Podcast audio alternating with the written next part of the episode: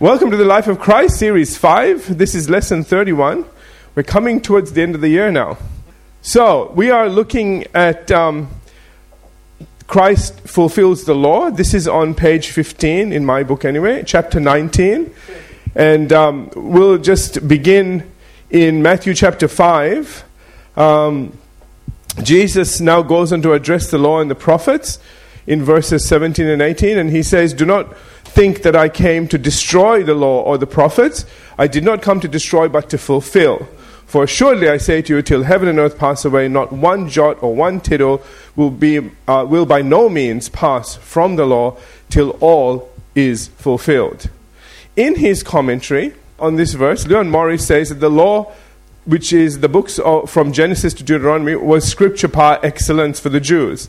And they examined it with minute thoroughness they discovered, for example, that there are 613 commandments in this part of the scripture, 248 positive, 365 negative, uh, and this opened up wonderful possibilities on discussion of those commandments and on keeping the letter of the law in such a way as to find little place for weightier matters. That's the reason that Jesus goes on to say in Matthew 23 23, Woe to you, scribes and Pharisees, hypocrites! For you pay tithe of mint and anise and cumin, but have neglected the weightier matters of the law, justice and mercy and faith. These you ought to have done, which is the things he talked about. He said, but without leaving the others undone. Amen. In other words, keeping the law meant that you kept it all, not just the parts that interested you and that you could use to your advantage, like the, uh, the Pharisees who would rob people of their possession in the name of God. It is because of this hypocrisy of these religious leaders that Jesus was constantly at odds with them because they constantly focused their, all their attention on the letter of the law and the interpretation of it, never the true spirit of the law. In fact, John MacArthur says that the phrase, the law and the prophets, speak of the entirety of the Old Testament scriptures, not the uh, rabbinical, excuse me, interpretations of them. That's where I need to stop. Okay, all right. See, one of the things that happened was the reason that Jesus, first of all, says that he came to fulfill all the law and the prophets was there were a lot of laws there. But the thing is that what, what these people started to do was, you know, they started to break down all the laws into all their little bits and what happened was they got so involved in all the little bits that you can spend time, you know, this is where you have to really be careful that you don't waste time on, you know, you know how the old saying goes, don't sweat the small stuff?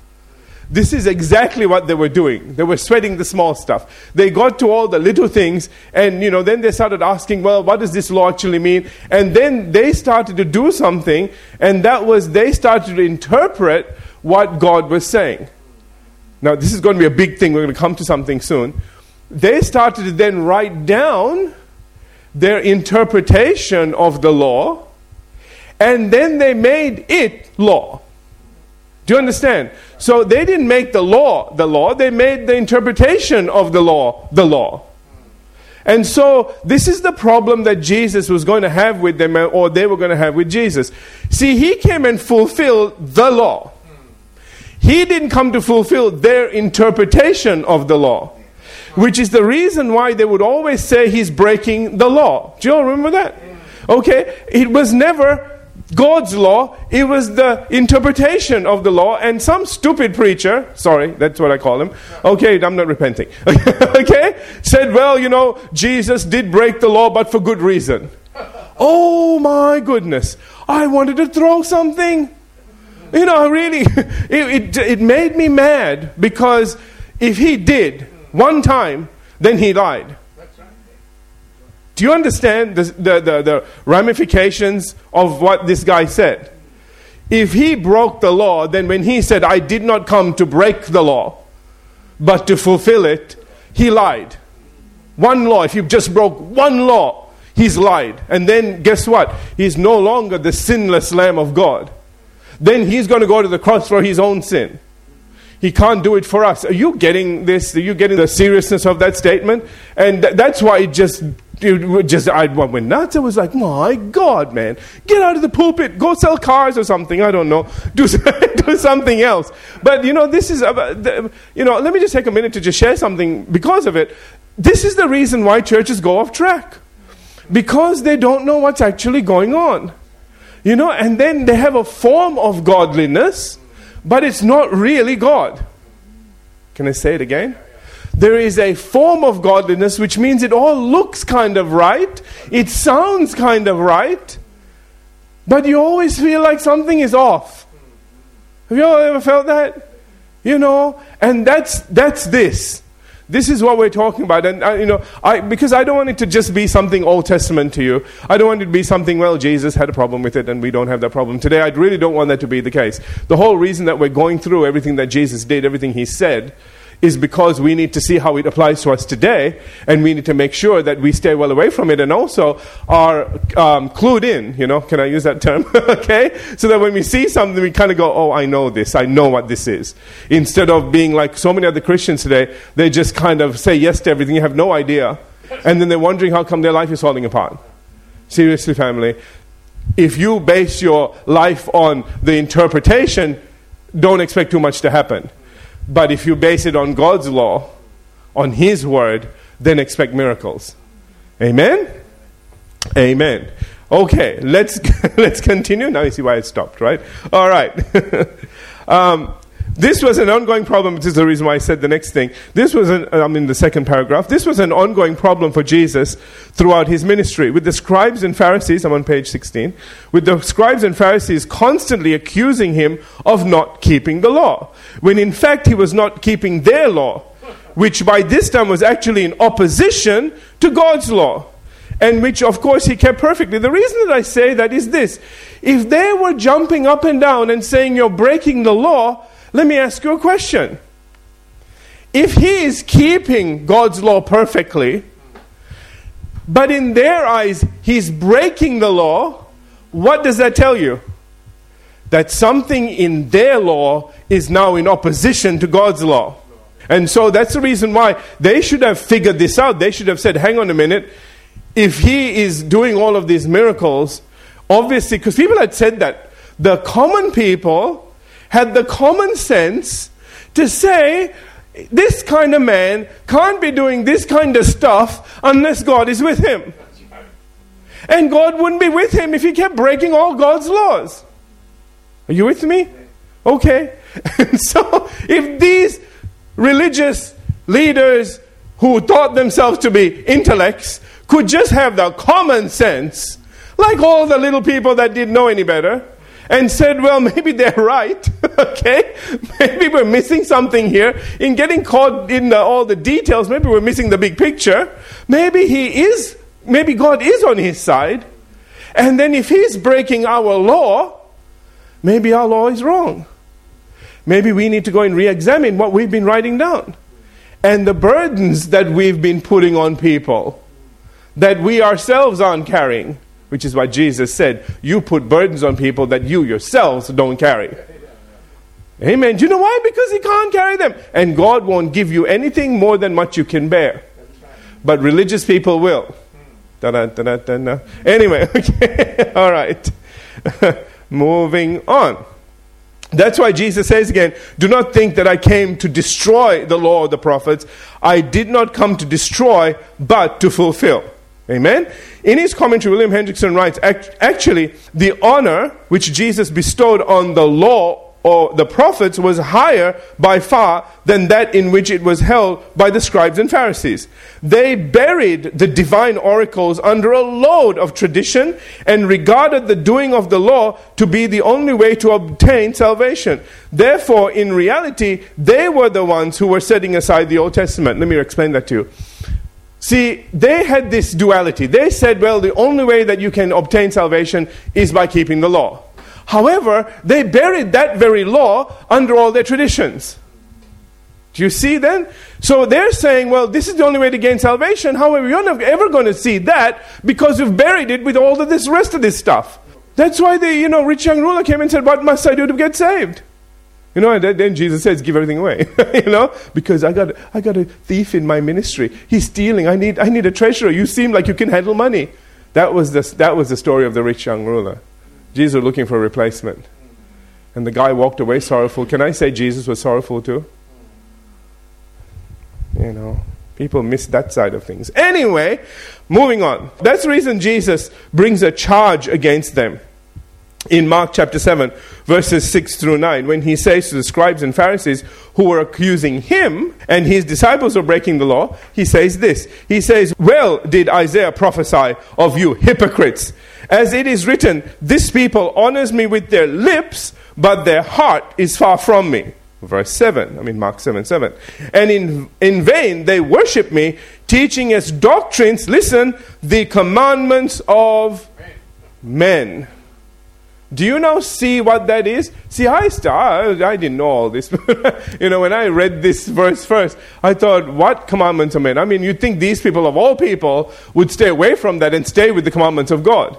But I didn't realize that these commandments of men were the commandments they wrote. It was their interpretation of the law, and then, of course, they would want to keep them. Because they were so proud and pride filled Remember how Jesus talked about, you know, don't go sit at the front of the table at a feast, sit at the back, and then they will bring you forward. But if you sit at the forward, the only way, only place after that is back. you know, and if you if you thought too much of yourself, guess what? You're going to be humiliated in front of everybody. But if you humbled yourself and put yourself in the back, then it's so much better when they come and say, "Oh, no, no, no, come up and sit here." And it might be the second from the front, but you know, the person that gets put second from the front when they're in the seventh, you know, seventh last row, as opposed to the person that sits in the front and gets put back one row. Are you all getting it? Same place. One's exalted, the other one is, you know, humbled. okay? All right. So, uh, verse 8, it, it goes on from there.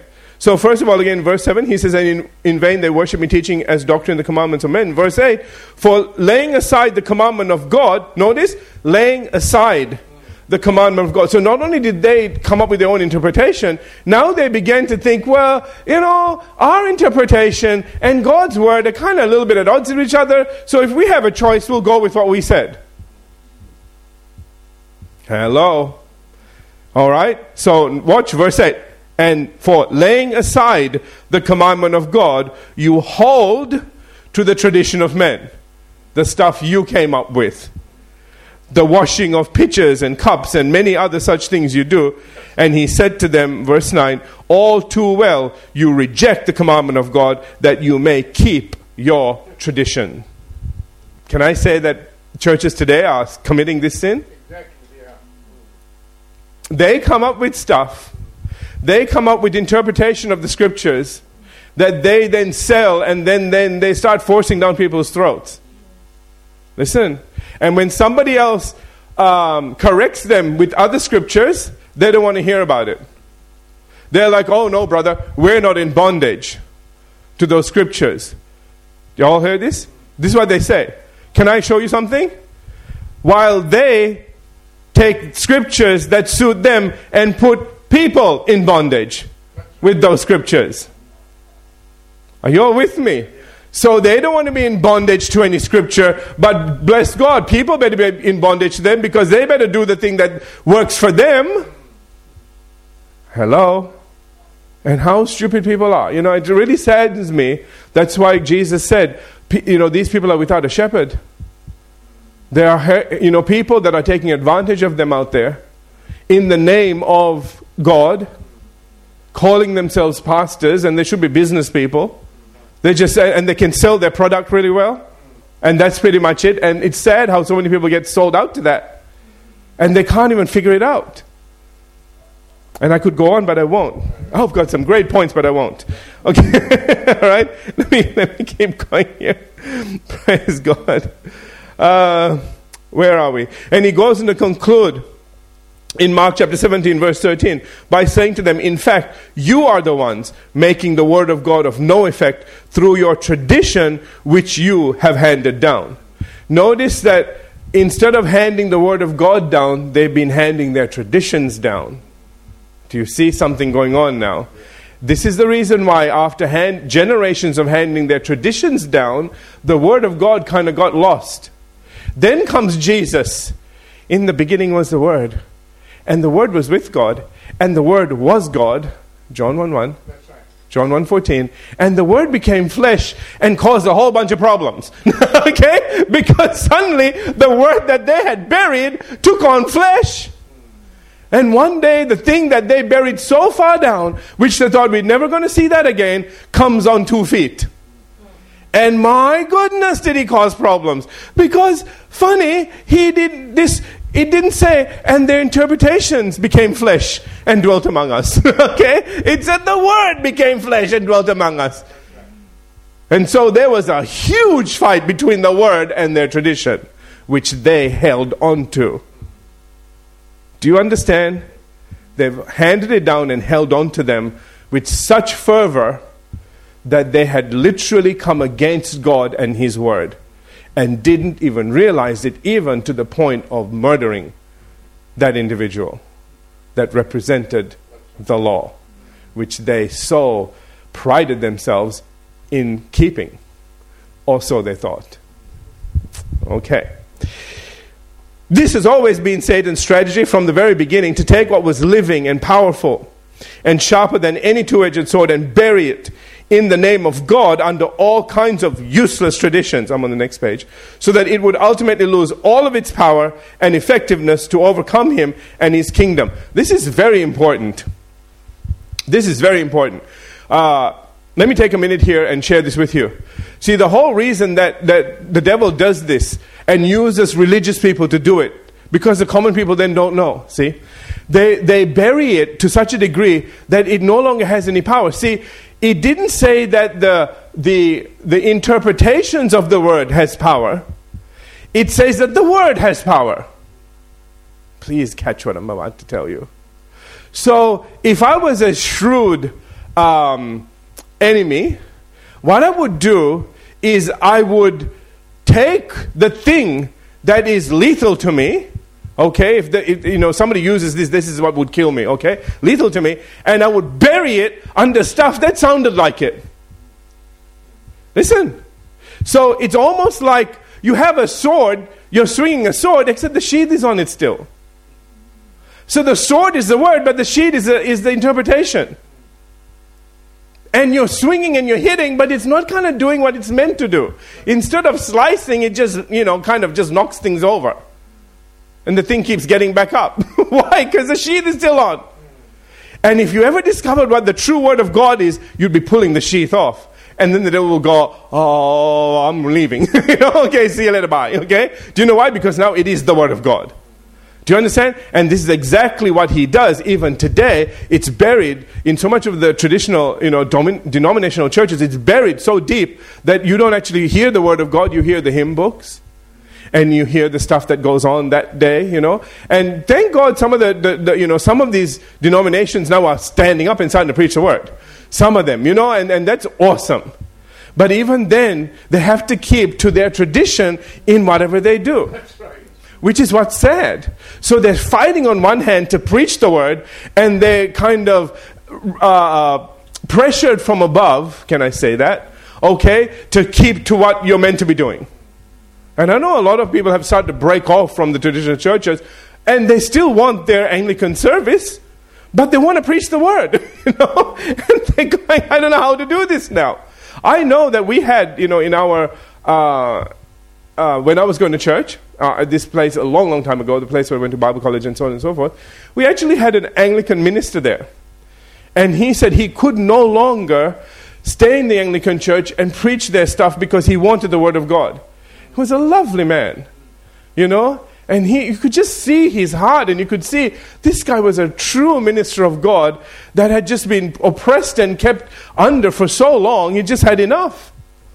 And he said, uh, You know, if, if, if, that means I have to leave this place to go and become, you know, do what I want to do and be true to God, then I'm going to do that. I took my head off to the guy. That's a hard thing to do, man, you know? So, uh, you know, I'm not saying everybody is. That's what I'm, well, that's the point I want to make. There are people out there that are frustrated because, you know, light is becoming more light and dark is becoming darker. The division between the two is becoming more and more significant. There was a lot of gray at one point in time. It's, there's less and less. You know, anyway. Moving on, in fact, in his commentary, Leon Morris says that Jesus was in no way contradicting the Mosaic law. Did you hear that? He was in no way contradicting the Mosaic law, though he was opposed to the legalistic type of religion that the scribes had built upon it. Hallelujah. I like this man. okay, amen. Therefore, when Jesus said that he came to fulfill the law and the prophets, he was not only going to bring all that scripture prophesied to its final conclusion, but that he would also reveal the true and full meaning of the scriptures as well. Praise God. So he came, you know, he didn't just come to say, okay, you guys have been doing this wrong, but let me show you the right way of doing this. See, that's better, isn't it? Isn't it so much better? See, this is the problem Jesus was having. He would teach the masses. He would be saying to them, Look at the birds, look at the grass. He would be just using all kinds of things. He'd say, you, you, You've heard this, but let me tell you, this is the truth of the matter, so to speak. Okay? And so he was just, and, every, I, and I just, you know, in my sanctified imagination, okay, I could see people nodding and going, Yeah, fine, Mabel, I finally get what they're saying. I know what the other guy was on about. 50 years I've been going to the synagogue and I don't know anything except where the front door is and how to get in and out. And that's my seat. And how come you're sitting there? No. okay? Yeah, I'm trying to say, right? Here, I'm out in the grass, you know, and, and this guy's talking about the stuff I'm sitting on. He tells me to look up, and I actually get what he says. How many people do you think went home that day going, Wow, I actually learned something. You know, maybe this Word of God stuff isn't that boring. Maybe the guy doing it is boring. I need, we need to find another synagogue. okay? Amen. Hallelujah. All right. In his commentary, John MacArthur writes We are not to think of Jesus' teaching in the verses that follow in any way intends to alter abrogate or replace the moral content of the Old Testament law. That means he wasn't trying to change anything. He neither gives a new law nor modifies the old, but rather explains the true significance of the moral content of Moses' law and the rest of the Old Testament. In other words, you know, again, he's sort of saying, you know, this is what it means.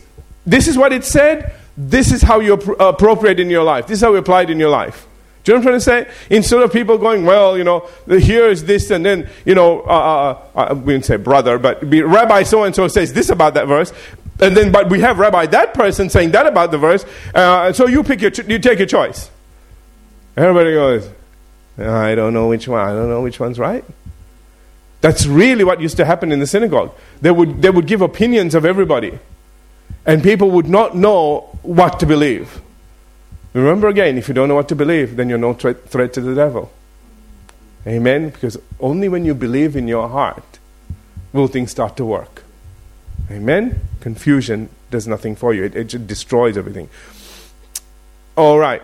That's why, beginning in verse 21 and all the way to the end of chapter 5, Jesus is going to say, You have heard. Referring to what they had been previously taught, and why he then go, goes on to say, But I say to you.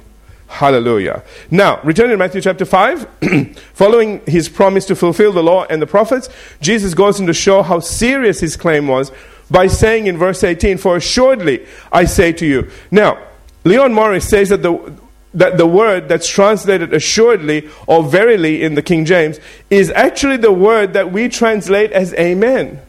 Now, listen, the normal use of the term was as a congregational response to the words uttered by someone leading the congregation. The peculiarity of Jesus' use is that he put it at the beginning of important things. So, in other words, you know, I'll be up here and I'll be, you know, you see this sometimes in some churches. You know, the person will go blah, blah, blah, blah, blah, and, the whole congregation goes, Amen. And he goes blah, blah, blah, blah, blah, blah, and everything goes, Amen. You know what Jesus did? He says, Amen. Everybody goes, What did he say? And then he says it. you know? Because the Amen usually is on the back end, he stick it in the front end. Because he's going, Well, the only time they wake up is when they go, Amen. So I'll say amen and they'll go, what did he say? And then I'll tell him, no, I'm just joking with you. But that's, you know, instead of you hearing something and acknowledging it, he's saying, acknowledge what I'm about to say. Right up front. Get this. Amen? All right. See, I put the amen. Okay. All right. Okay.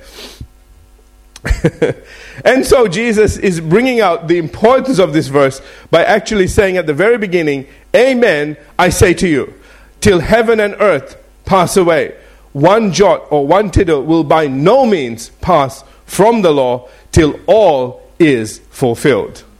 Do you see that? Do you see how ludicrous it is then for somebody to say, Yes, we know that Jesus broke some of the laws, but for good reason? Amen? Okay. In this verse, Jesus now turns his attention to the law and makes specific reference to the jots and the tittles within it. In the Hebrew, very quickly, okay? A jot is the letter Y, pronounced uh, yod, and is the smallest letter in the entire alphabet. It's the Greek e- equivalent to the word iota, where we get the phrase, there was not one iota of truth to that tale. You know, remember, you know that? Yeah? Okay, that's what it is, okay? All right. Following this, we have the word tittle, which is a hook that distinguishes one Hebrew letter from another. For example, a point or a hook at the edge of a Hebrew letter, B, pronounced Beth, would change it to a K, pronounced Kaf. So if you just had this tiny little hook on it, it would change the whole sound of the letter. Are, are you all with me? Okay? So, knowing this now, these little marks were so important that if a scribe copied a biblical manuscript and it was found that he missed just one jot or one tittle, Okay, so he did a straight line instead of putting a tiny little hook at the end. Or his pen ran out of ink, you know, and he didn't realize. I'm trying to say, you know, they'd keep dipping it in or whatever, okay? Look, it says the entire copy would have to be destroyed and the whole copying process begun all over again. The reason, here it comes, for such perfection was simple it had to be written perfectly because there was one coming who was going to fulfill it perfectly. Amen? We're going to take a break there. That's a good place to take a break. okay? We'll take a break. We'll come back and we'll move on from here.